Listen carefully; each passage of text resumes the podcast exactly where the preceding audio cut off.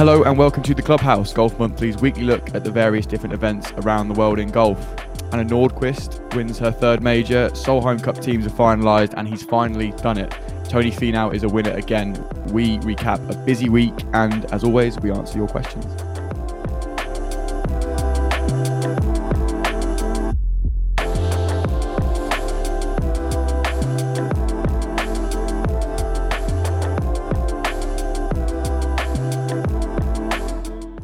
Hi, guys, this is Bernd Wiesberger, and welcome to the Golf Monthly podcast. The Clubhouse is brought to you by Titleist, the number one ball in golf, trusted by the AIG Women's Open champion alongside fellow winners Tony Finau and Johannes Veerman. Hello and welcome to the Clubhouse. My name is Dan. I am joined as always by Elliott Heath. How are you this week, Elliott? Hey, Dan. Yeah, very good. Thanks. How are you? Yeah, not too bad, mate. Not too bad. I was away this weekend. Um, no golf for me again, unfortunately. I've I've started doing this podcast now and I haven't been playing much golf to celebrate about, which is a shame. Um, did you play this weekend, if at all?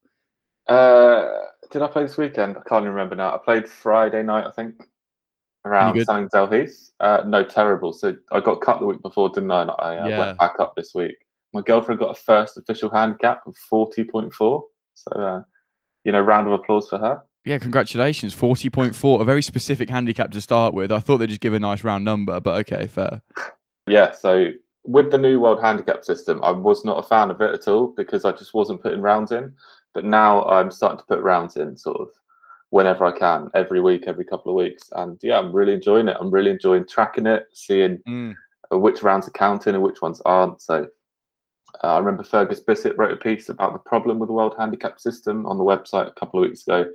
And the problem is that people are just not using it correctly. And uh, I would just urge everyone to just hand in as many cards as you can. I mean, it doesn't have to be serious. It's not, you know, like you don't have to feel pressure whilst you're putting a round in because you're meant to do 20 scores, aren't you? It's the best eight from 20. So if you do a bad one, it doesn't matter. And I, I did a very bad one on Friday, but you know. I'm, I'm a huge fan of the system as well, actually, and I, I do enjoy putting in as many cards as possible, just so it's representative. There's also way less pressure than in the last system because it was like it was it felt like a bigger thing, a bigger deal to put a card in on the old system. Whereas now it's kind of casual. If it's really bad, it won't count your uh, best eight out of the most recent twenty. So it, it does work for me. And I, I, did play in the week last week, Elliott. And do you remember we got asked by a listener how to break 80? And I, I started giving advice, despite the fact I just broke 80 recently. I shot 80 on the nose after a double bogey down the last. That really hurt, I'll be honest. Uh, what were you a bit nervous? Well, a, little bit. You know, I wanted to break 80. My handicap's 11, so I was still under, well, playing handicap's 11, so I was still under handicap. I was also playing my mate in a match, just like a little friendly match. Um, and I was one up down the last, and the 18th green at the golf course I play at is a very sloping green. And I had a sort of a five foot downhiller to, to win the match. So I just sort of rammed it because I was like, oh, forget the card. And then obviously I three putted. So that kind of ruined it. I suspect if it was just a stroke play round, I might have broken 80. But to my advice last week, just keep the doubles off the card, and I didn't. I didn't do much of that. Oh, that's a shame. Anyway, what were you up to this weekend? Oh, you know, just seeing some pals in London. I, um, I couldn't live in London, but I love visiting, and I went to the Tate Modern. You know, I did some cultured things. Um, unfortunately, couldn't play golf, but I did see a few people on the tube with their golf clubs, and I was quite jealous. But also, oh, respect.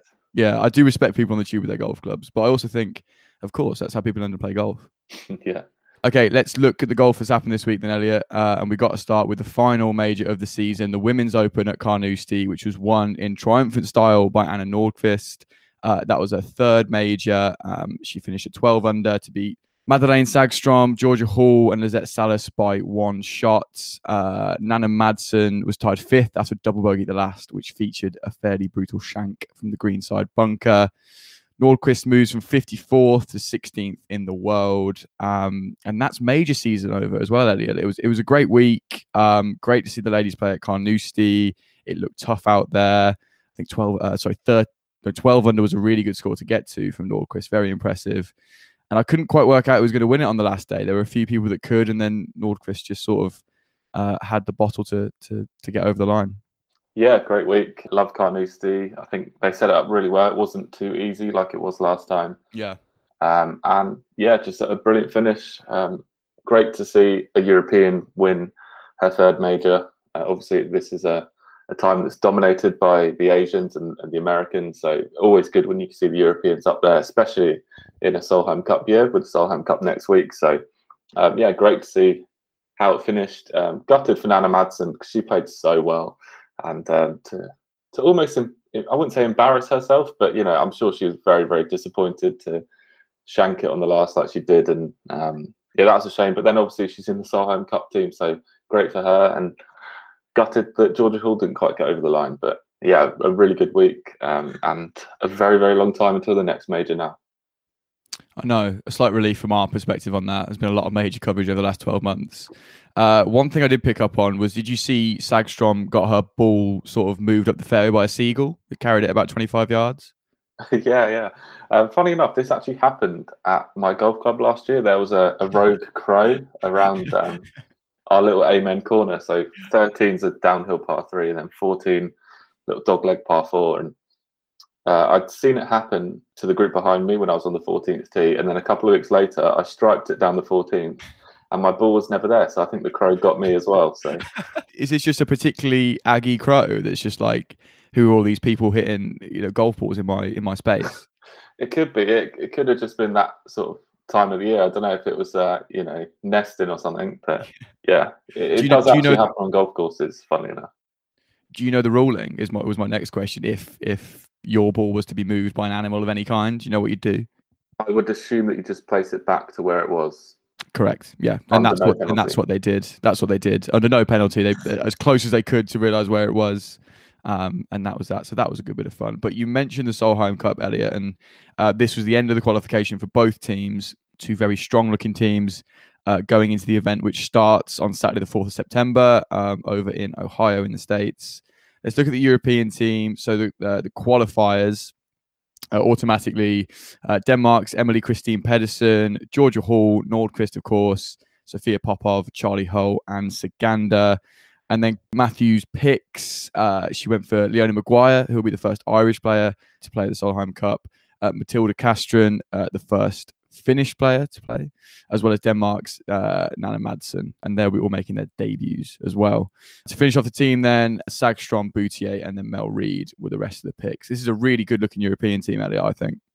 Yeah, it is, isn't it? Uh, I must say, a few weeks ago, I did say to a colleague that I think the US are just going to trounce us because if you look at the world rankings, the Europeans were really not prominent in the top 50, but mm. um, they've actually come on quite a little bit in that short period of time. And looking at the team, it does look very strong. Uh, I still think the US will win, but um, yeah, the team looks good. I'm gutted uh, Alice Hewson isn't there, my partner from the Aramco.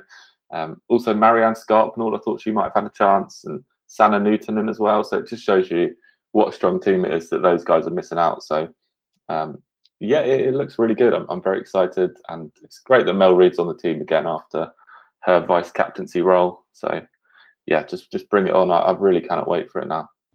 Yeah, and the last one was so exciting as well, with it being won with the last part on the last hole of the whole event. Um, Europe won by a point, I think, off top of my head. Um, so yeah, I'll be over in the States this year, Inverness Club in Toledo, Ohio.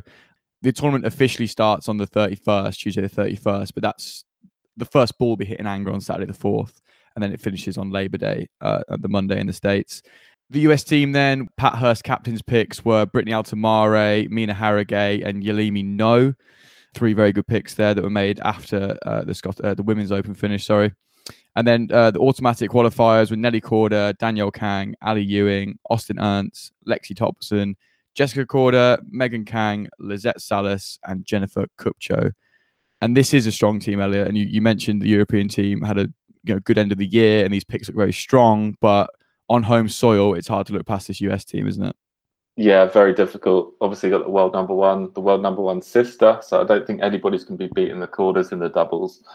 Um, yeah, just a, a, really strong team. All you know, LPGA stalwarts. Yealimi Noh has been in fantastic form recently. Obviously, nearly won the Evian Championship and has uh, been doing some great things. So, yeah, with home advantage, I, I can't really see past them. But you know, that's that's the beauty of the Solheim Cup and the Ryder Cup, isn't it? It's not one of the world rankings. It's one on uh, the the teams, the decisions made, the you know the crowd, which the US are going to have in their favour, and, and many other things. So, um, yeah, you'd have to make US favourites, I'd say.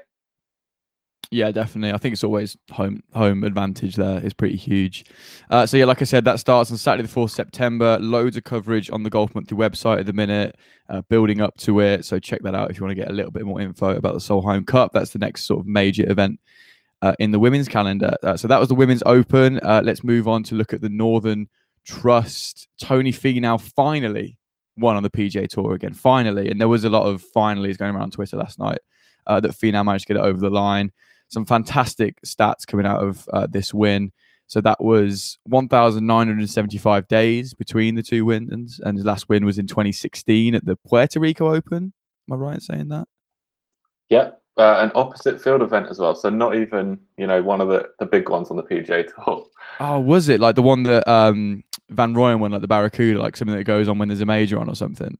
Yeah, and it was the curse of the Puerto Rico Open. Nobody had won a tournament after winning it or something. Um, I think Viktor Hovland did, but uh, so he was the first guy to break the curse. Right, so the curse is broken. That's funny. Uh, so since then, he's also had eight runner-up finishes, eleven top threes, and thirty-nine top tens, winning over twenty million dollars in prize money. Since that is is winning Puerto Rico, there've been 126 different winners, and Dustin Johnson and Justin Thomas have won a combined 28 times in that period. What a cool set of stats. Um, this was a really popular winner, wasn't it, Elliott? And you could feel people winning him over the line um, because of this sort of story and how long it's taken him to, to win again and how good a player he is because he should have racked up more wins before this one. Yeah, um, both stats are incredible. I think the uh, 126 different winners is my favorite. it's like the entire FedEx Cup playoff standings have won since him, basically. So you got to feel sorry for him a little bit, but then the stat that says he's won over twenty million dollars, you probably don't feel sorry for him. Uh, he's yes. just had a new baby as well, so life is very good for Tony Finau.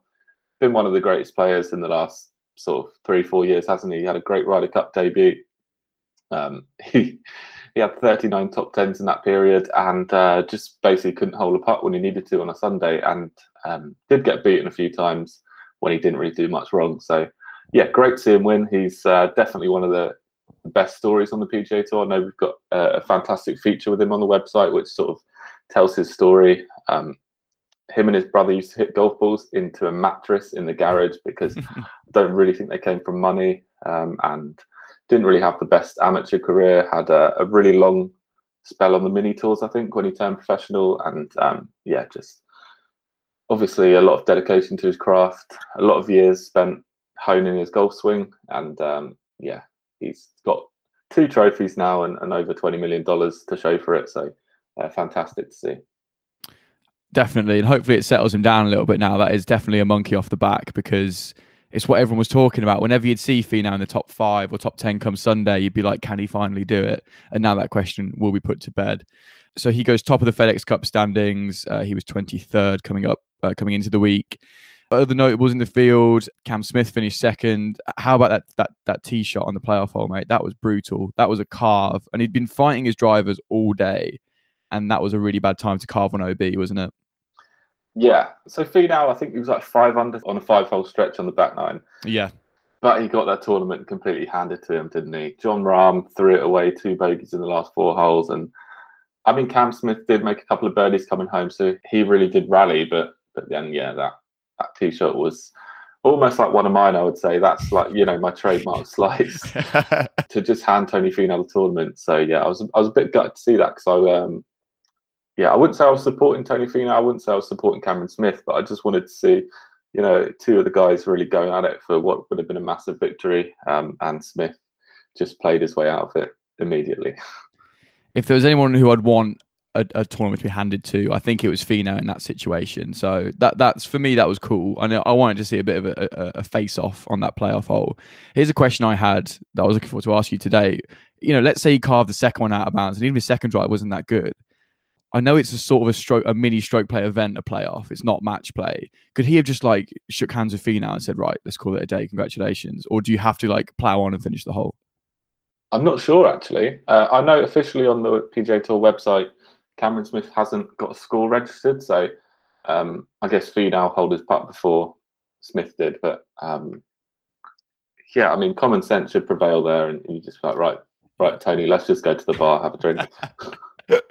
I mean, apart from that, it was a good week for Cam Smith. You know, second again, good bit of money, good FedEx points, etc. He also broke the course record. He shot 60 uh, and had a putt for 59 on, on the Saturday of the event. I think there were four course records broken over the week. I think there were three guys who shot 62. I can't remember off the top of my head now. I want to say Spieth was one of them at, at one point, uh, and then Smith was very close to a 59. Uh, let's talk about the course and the weather for a little bit because that obviously gave us that delayed Monday finish. Uh, they were playing in New Jersey. There were nine inches of rain on Sunday after Hurricane Henri, not Henry, as I, I thought it was, Henri, uh, hit the area. Uh, they suspended play on Sunday, you know, before a ball was even hit. They knew it was coming. And I've got to say, to get that place playable on Monday in the way it was with only you know, minimal standing water around was really impressive. Yeah, it was. We saw Lee Westwood moaning from his hotel room that they should just cancel it and get on to this week at the BMW. Uh, so yeah, fair play for for um, getting it done. It looks like an incredible course that I would love to play. Uh, obviously, the views of Manhattan are incredible, but mm.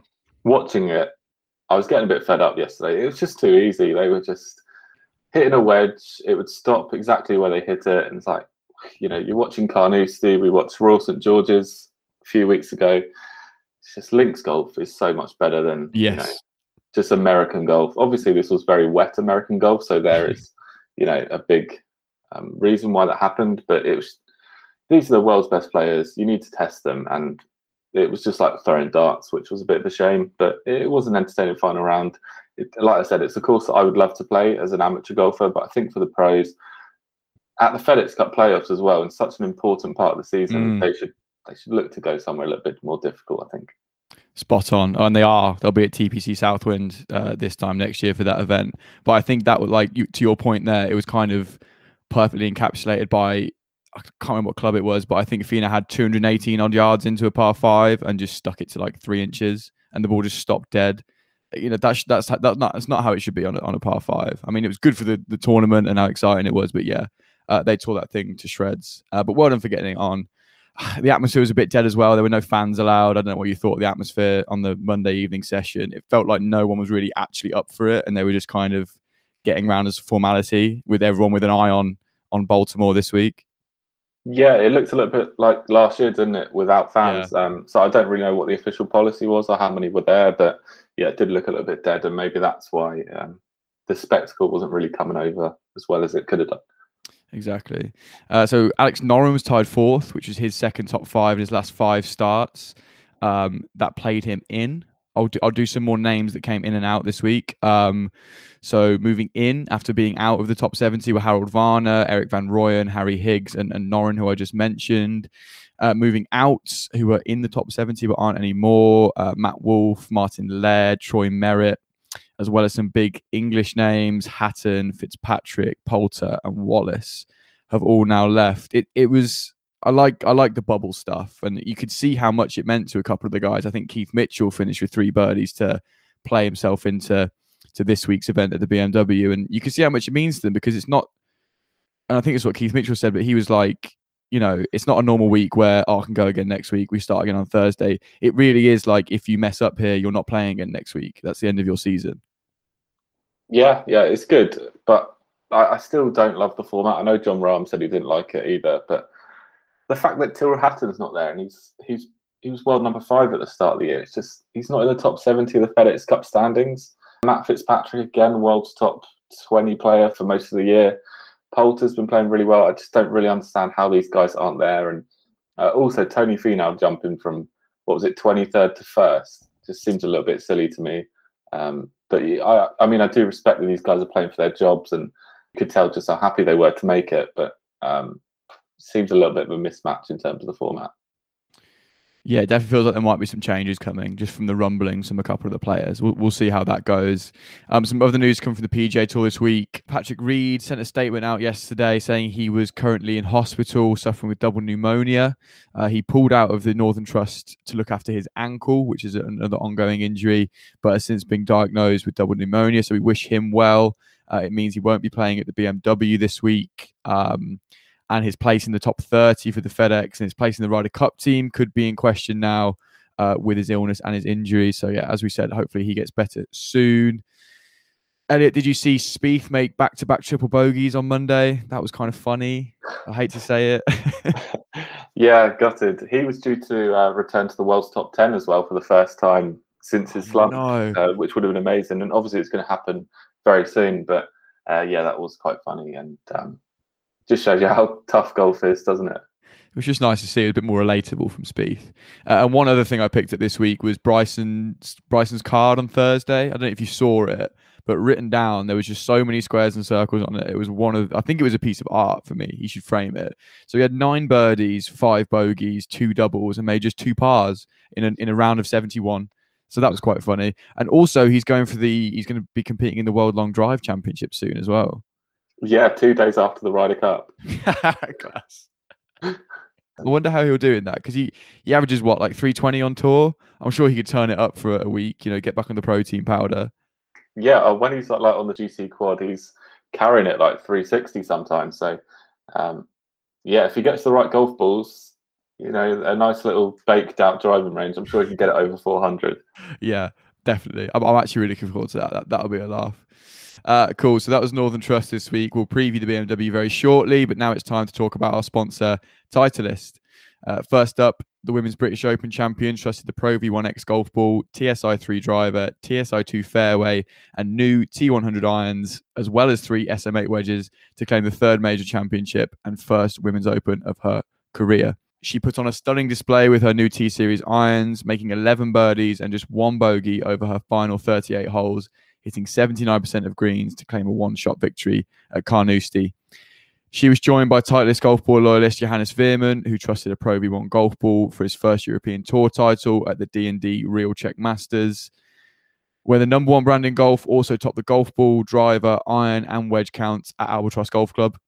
Meanwhile, Tony Finau trusted the Pro V1 golf ball to capture his second career PGA Tour victory at the Northern Trust as more players put Titleist drivers, hybrids, utility irons, irons, and wedges in play than any other brand at Liberty National.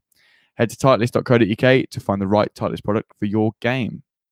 Uh, right, Elliott. So on the European Tour week, the Czech Masters, as I mentioned just there in the Titleist read, Johannes Veerman won his major European Tour title. Uh, he won by two strokes from Tapio Pulkkinen and Sean Crocker. Henrik Stenson was just three back. He had a good week. He finished and tied for fourth. It was nice to see him play well again.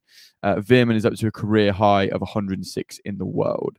Uh, I just mentioned Bryson DeChambeau's funny card from the Thursday. Uh, another fun card I spotted this week, I was on card spotting duties, uh, was Zander Lombard, who went out in 32 on his front nine of the Czech Masters and came home in 39.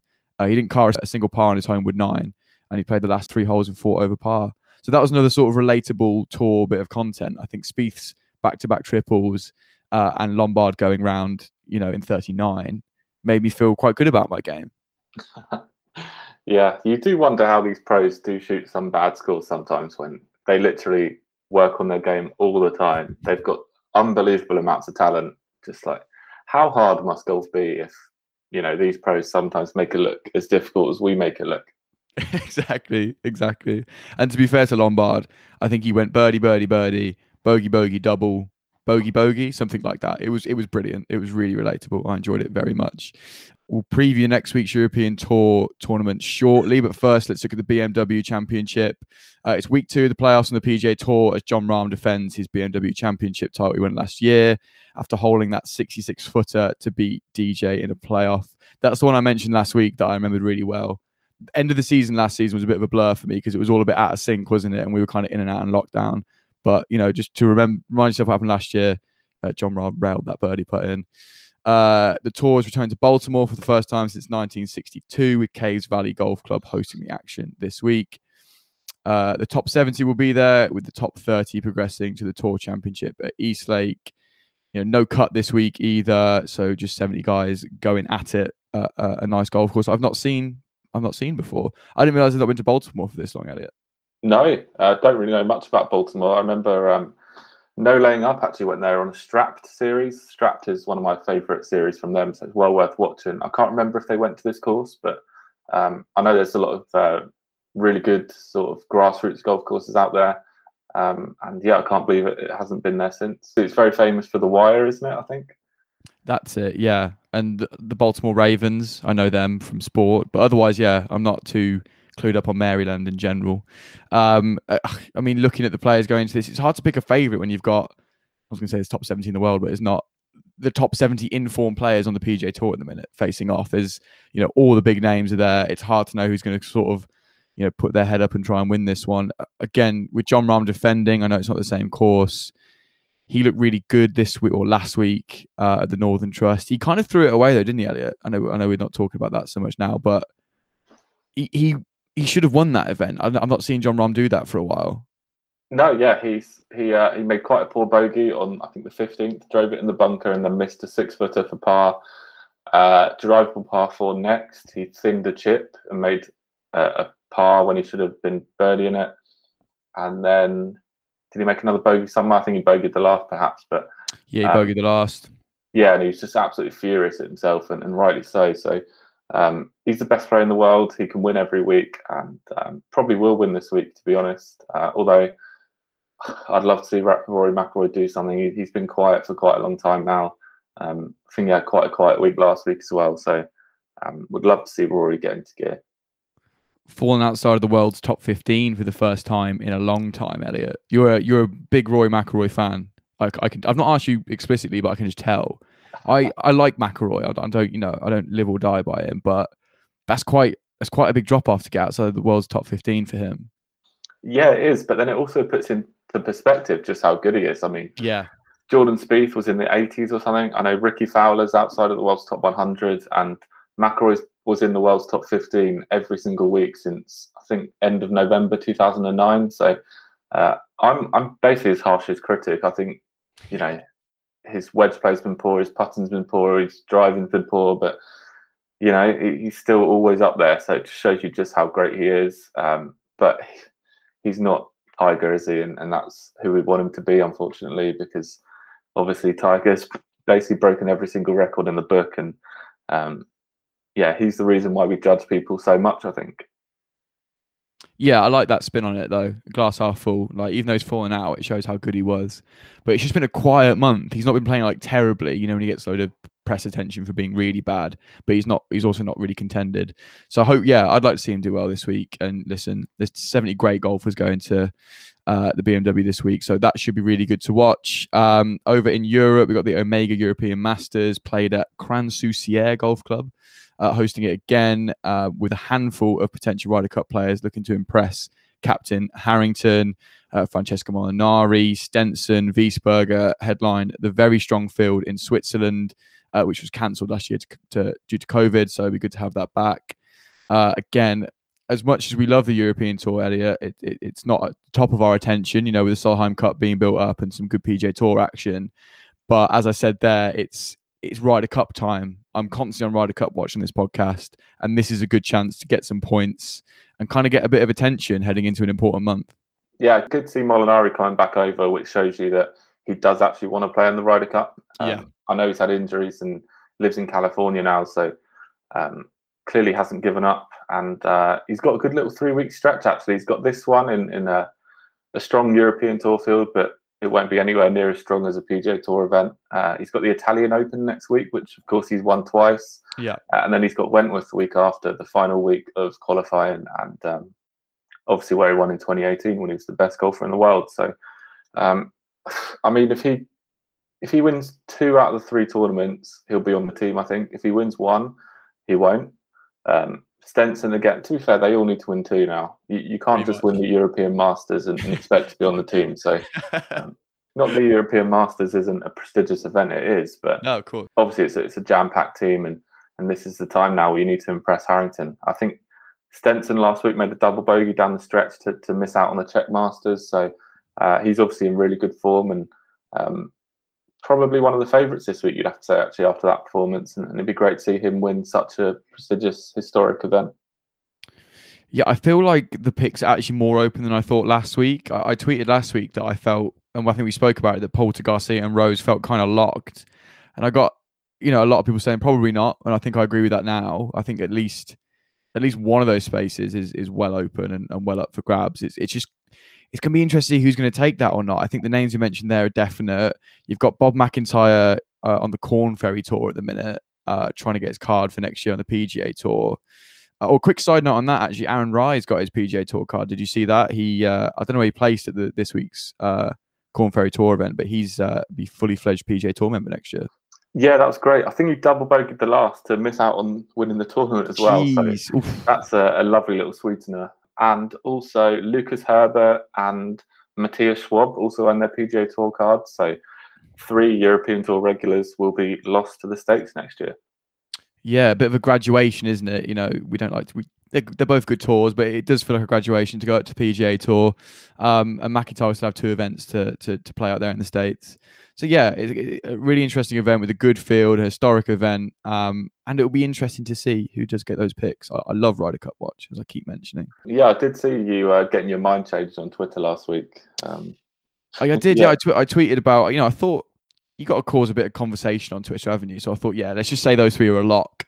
And a lot of people thought a lot of Bob MacIntyre was flying around from like five or six people who commented saying like probably yes to Poulter, but we got to think MacIntyre. I think Wiesberger. I think one person suggested none of those three and get some new names in like Wiesberger and MacIntyre and have some fresh talent in there alongside the uh, the seniors that'll be going. So I don't know what you think about that, Elliot. A week on from that conversation. um, I think, well, I think Poulter is definitely on the team. I think he's been told already. The Oh, way he knows he, the, look in his eye, mate. He knows what he's doing. It's Yeah, already did you see planned. Flights are interview? booked. I did see that interview, and he was trying so desperately hard not to say, uh, like. I think Henni Koyack asked him like, oh, "What are your plans for next week?" He's like, "Oh, you know, two weeks with the family, go play at Wentworth, uh, and then we'll see." As opposed as opposed to saying, "And then I'll be at the Ryder Cup." He knows, right? Yeah, he didn't say anything about I'm really going to try and impress Padraig. I really want one of those picks. He just, you know, said I'm going to have a, a nice little two week break and just, you know, imagine what it's going to be like at Whistling Straits next month. Um, and then yeah, I think Sergio's probably been told that he's on the team as well. Um, you can't not take the Ryder Cup all-time record point scorer, who is still one of the best ball strikers in the game. Still had a pretty decent season. Um, and then yeah, Rose is probably the only one that could get knocked out. I would say Yeah, I'm with that. and I don't think he will be knocked out. So yeah, I'm, I'm sticking with my guns. Interesting. Stay on Ryder Cup watch, folks. It's so much fun this time of year, and I know it's it's quite big for these players, but I, I kind of see it as a bit of a game. But it is good fun. Plenty at stake then uh, at the BMW and Omega European Masters this week. That's your goal for this week. Elliot, let's move on to some listeners' questions. You've had some really good ones again this week, so thank you to everyone who's got in touch. You can ask us questions via Twitter. We're at Golf Monthly or on Facebook, Golf Monthly Magazine. Um, we put up a couple of feeder tweets out and we got a bunch of these. But if you want to DM us or whatever, send your questions in. Let's go through a few now, Elliot. So Paul Murray has asked, "What's the best golf book you've read?" Um, I I want to be a guy that reads, but I don't read that much. I know I should as a you know a journalist, but I try to. Uh, my favorite, which my dad gave me quite a while ago, is called "Maybe It Should Have Been a Three Iron." Uh, my year as a caddy for the world's 438th best golfer. Uh, it's by Lawrence Donegan, who's a, a famous journalist, and he basically, well, as it says on the tin there, caddies for a, a, a fairly average golfer in terms of professional standards, and just sort of talks through his time. You know, he goes to South Africa, he goes all across the world, how caddies are treated, the kind of banter he has with the other caddies, the decisions he made with his player. It's a really good story and a really good adventure. So that that's my favorite one. Oh, nice. Um, mine would have to be "Golf Is Not a Game of Perfect" by Bob Rotella. Oh Um, yeah, yeah like you think golf's so technical and all this and then you read this and it's like it is it's played in between you know the six inch course in between your ears isn't it it's just absolutely. it's all in the head and he tells so many stories of how he helped um, lpga players pga tour players i think including tom kite as well how he took Mm. tom kite to a major champion from one of the world's best golfers that didn't quite get over the line uh, and yeah it's just fantastic i think Rotella started in basketball and um, obviously has expertise in numerous sports because you know it's all that mental psychology thing. Um, a little nod as well for a course called Scotland by Tom Coyne. I read that this year. Got that in the um, Secret Santa at Golf Monthly um, Christmas do last year. So Oh that's, nice. definitely that's definitely worth a read. That one as well. that's a good little secret Santa present. They can often be quite average to useless, can't they? So that's very good. Um, yeah, three good books there. I got the, there's a post on the Golf Monthly website about some of the best golf books to have a look through. Some others we like. Uh, but I do love a golf book, and I think there's a lot of good golf books about sort of mindset and your mental attitude. I think the one you mentioned there is definitely top of that list. Uh, so thank you for that question, Paul. Uh, Kasabia asks, uh, "What's your or the best pre-competition warm-up in under 60 minutes?" And I don't, I don't play a lot of competitive golf, but this really made me laugh at the idea of any kind of warm up more than 10 minutes long. I'm, I'm a car park golfer, to be honest, Elliot. So if I have two or three putts, that, that's considered to me to be a very good warm up. Uh, so as a, as a very low single finger handicapper, I'm kind of hoping you've got a really good answer here about a nice little 30, 45 minute warm up before a big comp.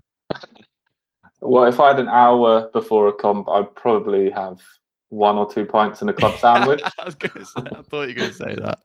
um, but no, I, I would just say stay off the range. So don't practice full swing. Maybe just like have a couple of hits in the net and just loosen yourself up and um, do some like round the clock drills on the putting green uh, because it's those three, four, five footers that are going to be the difference between you um, saving par, keeping the momentum, that kind of stuff.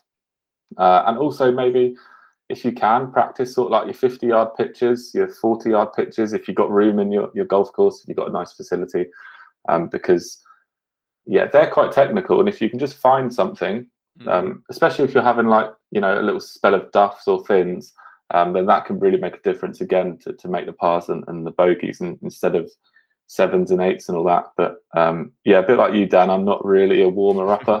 Um, I enjoy the, the social side a little bit more now.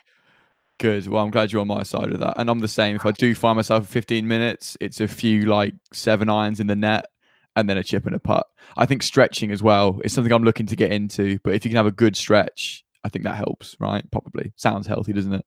Uh, so thank you for that question and good luck warming up for your competition. Hopefully that advice goes well. Um, uh, Mike Whiting asks, and this is an interesting question actually. Um, why does Sky show all golf tournaments under one channel, uh, and then when there's more than one on, they go under the red button rather than spreading it over multiple channels? Which I know they do do with the cricket and the football, for example. Um, I mean, it's probably uh, how much they're getting paid, isn't it? Really, they can't spread it too much over too many channels. Yeah, although they do spread it across the Sky Sports Golf YouTube channel now, especially with the women's stuff. Uh, I know they've got Sky Sports Mix as well, so um, probably two channels there because Sky Sports Mix and Sky Sports YouTube probably show the same thing. Yeah. Um, but at the end of the day, it just comes down to money, doesn't it? I mean, if two million people were watching the European Tour, then there'd be a Sky Sports European Tour channel. So, um, unfortunately, golf is not as big as football in this country, mm. uh, and that is probably the, the bottom line.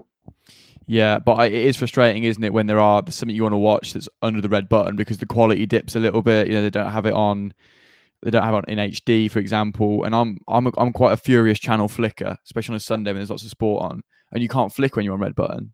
So that drives me mad. That's a bit of a niche one.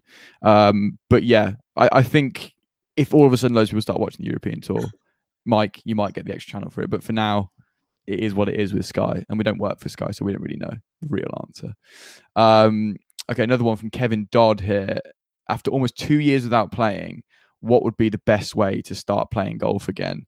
Lessons at the range or slog it out on the course?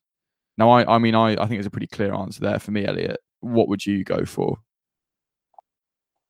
Um, it depends on your budget, but I would say if your budget's low, find someone that is your mate or your family that plays golf and just go out with them on the course and just practice a little bit with them. And yeah if, if you you want to get lessons then definitely get lessons on the course as well because the range and the golf course is just two completely different games almost because getting my girlfriend into golf now she's been playing just over a year she's got a full handicap now. And we have been to the range i think once in like the last three or four months because um, she's a member of the club now, so obviously it, saves us money as well. But being on a course is just the best place to practice, really, isn't it? It's like you know, at the driving range, you don't practice out of rough, you don't practice out of dodgy lies, you don't practice your bunker play, you don't practice chipping, pitching, putting, all that. So um, definitely try and spend as much time out on an actual golf course as you possibly can. The nights are still kind of long, so you know, even if you go there at seven or half six, you've still got a good hour and a half, two hours to just even if you only play three or four holes and just hit four or five balls on each hole, then um, yeah, I think that's the best way to go, as opposed to just whacking hundred balls at driving range. Oh, interesting. See, I'd have gone the total opposite answer, but I think you persuaded me there. I'd have said like the course is one of the most frustrating places to be when you're like either new to the game or returning or not playing that well. So I'd, I'd be like, just stick at the range until you get a bit of confidence, then go out.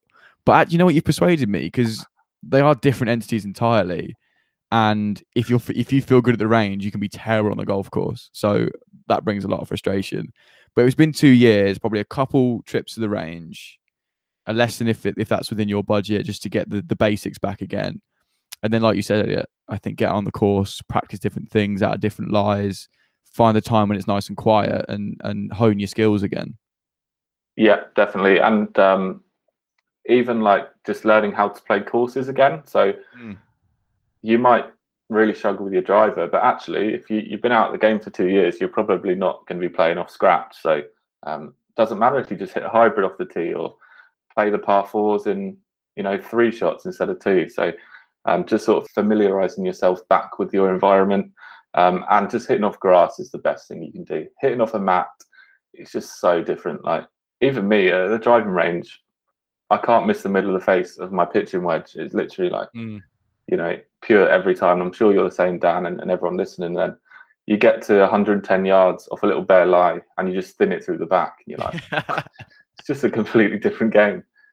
And it's so frustrating because you know at the range you felt good, but then you got to think, yeah, it, it was the mat. So that's that's a good bit of advice there actually. And uh, Kevin, if you are getting back into golf, you know, enjoy it. If, if you've been two years away, get yourself back in it slowly, enjoy it. Uh, and there's loads of great information on the Golf Monthly website about how to some instruction stuff, you know, what clubs you might need. So obviously check that out as well. Uh, and good luck, most importantly, as well. Uh, Mike Hetherington's asked, "What's your guys' approach to golf in winter? Battle the elements or lots of range sessions?" I'm a real fair weather golfer. Uh, I love the range of a December evening. Uh, obviously, it's harder to play a bit more because the nights draw in. I'll play once on a weekend, maybe, but the weather has to be good. Like, uh, well, good for winter, so dry. Um, but I also just hate playing when it's really wet, and I just feel, I feel my golf gets worse over winter for that. So for me, out of those two options, it's lots of range sessions and come back in February, March. Yeah, definitely a lot of evening driving range sessions as opposed to what I've just told uh, Kevin there. But put a lot of layers on, get down the range maybe once a week, uh, and you know even in the the worst of the winter, there's still going to be maybe one or two nice weekends each month. So mm. Maybe don't try and play twice a week like we do in the summer, but uh, maybe try and play once every two weeks on a nice day. Uh, and I would also really favour courses that are good in the winter because I used to be a member of a course that was based on clay, and basically from September to March it was just you know a complete bog. So obviously there are so many great courses on chalk or sand or whatever that drain so well in the winter, especially the links courses. Um, where you can have fantastic days and, and still I remember playing Prince's last year in um, probably like mid December, and, and, it was like playing in the summer. It's still so firm and bouncy because links oh, wow. courses are just you know links courses are amazing. But um, yeah, just you know don't probably don't expect too much. Don't expect to play every week, um, and yeah, just have fun. I guess wrap yourself up. Wear yeah. wear uh, long johns. That's what I always do. I think that's what I do though. Is I fall into the trap of wanting to play as much golf over the winter as I just have for like the four months, five months of spring and summer. So I think, yeah, maybe your expectations. And winter's also a great time to really work on something. If there's something in your swing you want to change, or you want to change your shot shape, or you've been rubbish your hybrid all summer, there is a chance to kind of, you know, take yourself away from the course a little bit um, and just practice those things and get yourself ready for February, March. So, yeah, bring your expectations down. Hope your golf course stays nice and dry and a couple of sunny days in December. It's a lovely time to play, isn't it, Elliot? A crisp winter's morning. Yeah, it's fine when you're there. Like it's better than not playing, but you know, summer is just so good. Like um, I remember a couple of years ago, I, I, took a picture on the driving range at my home club um, at like 8 p.m. and it was sunny. And I, I looked at that again a couple of years later and I was just like, I'm never taking summer for granted again. So um, every time I'm out there on an evening with my friends or my dad or my girlfriend, I'm I just always really try and like soak it in, and I'm I'm just like we're so lucky. Like mm. in three months, it's gonna be pitch black now. So oh. um, yeah, I, I, hate the winter so much for golf. It just breaks my heart. you, you, can kind of feel it coming at the minute as well, can't you? The nights is sort of drawing in now in, in late-ish August, but I was out when I played in the week. I think it was like half seven, eight. And yeah, you just got to stop for a moment and go, okay, I'm not going to get this in a few months' time. Enjoy it. And a summer yeah. evening is better than a winter morning, actually. Yeah, I take that back. yeah, definitely need to um, like get a holiday home in Portugal and just live there for the, the winter time. I can definitely see why people do that. I mean, should that be our recommendation to Mike? Should you say, Mike, listen, mate, go buy yourself a house in Portugal, then you'll be fine. yeah, yeah. Good bit of consumer advice that. Okay, final question for this pod to wrap it up. Uh, Stuart Bardell asks, uh, which new venue or old venue could realistically be added to the open rota? Um, this is a cool question. I think the key word in this question, though, Elliot, is realistically, because you've got to think, can it support the infrastructure and the media circus that comes along with a with a major event like the Open? Yeah, that, that is key actually, and the one I was going to say wouldn't be realistic. Um, go go for it anyway, mate. It's we, we, I've got a realistic one. I think. Well, I do actually. Go on. So new venues, I would go Trump Aberdeen. Yeah. Uh, I, haven't actually played it, but I've seen pictures and I've heard what people think of it, and it is spectacular. It was built for golf tournaments, and maybe it's not, uh, you know, your traditional links, but it's somewhere where I would love to see the Open Championship held. Albeit, uh, if they're not going to host it at Trump Turnberry, they're probably not going to host it at Trump Aberdeen either. And then old school, I would love to see it go to Wales and uh, Royal Porthcawl. Obviously, it's the the whole infrastructure thing again, but you know the R&A have many many millions, and I'm sure there can be ways around it. There can be car parks built. There can be deals made to to get the the world's oldest and greatest major there because We've seen it in Northern Ireland now. We've seen it in Scotland. We've seen it in England, but we've never seen it in Wales. And um, Wales has some of the best courses in Britain, especially Porthcawl, and it would be lovely to see it there. That's a great shout. That's a great argument for it as well. We need to have one in Wales, and yeah, they can build the infrastructure. Why not? They're very rich. I'd have gone so new. I think Dumbarnie Links looked awesome uh, for the Women's Scottish Open. I think that could very much do an open, and then you know Trump Turnberry's got to come back at some point, hasn't it? I think it will be back there very soon um, when all that blows over, if you know what I mean. But you're right, Trump Aberdeen's got the same issue. Uh, do you think link? Do you think the Open should always be on links, Elliot? You know, if we're talking potential new courses, do you think it has to always be on links? Um, no, I, personally, I, I wouldn't think that, especially with the the Senior Open and the Women's Open. I know they're different tournaments, but they've been played on Heathland or Parkland courses, and my favourite golf course ever is Sunningdale, and I would love to see it there. Yeah, another one I'd love to see actually, sorry, would be Ganton. I know Ganton is the only course to have hosted the Curtis Cup, Walker Cup, Amateur Championship, and Ryder Cup, I think. Oh, wow. um, and maybe it doesn't quite have the length or something like that, but that is a fantastic golf course. Uh, it's nowhere near the sea, but it is basically a links golf course. So um, that's another one I'd love to see. But um, yeah, it's got to be a links, hasn't it? Because that's just you know the, the reputation that it's built up.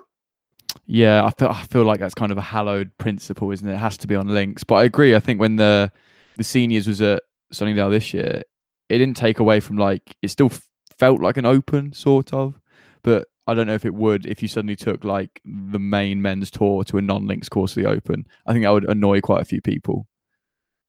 Yeah, yeah, it definitely would. It wouldn't annoy me at all, but yeah, it definitely would annoy some people. Brilliant question. Thank you for those questions, guys. Um, as I said, we'll be doing that at the end of every pod coming up. So get your questions in via Twitter, via Facebook, and anything you want us to answer, we will try to. Well, not anything, that's a bit extreme. Anything golf related, um, such as those excellent questions there. Uh, so that will about wrap it up, Elliot. Thank you so much again. Another great week of golf. Yeah, thanks, Dan. Thanks for your questions, listeners. And please do leave us a review on Apple Podcasts if that's where you listen. And we've had some great reviews lately, so really appreciate those. Um, and obviously, they just help us get out the charts. So, yeah, thanks a lot. And we'll speak to you again next week.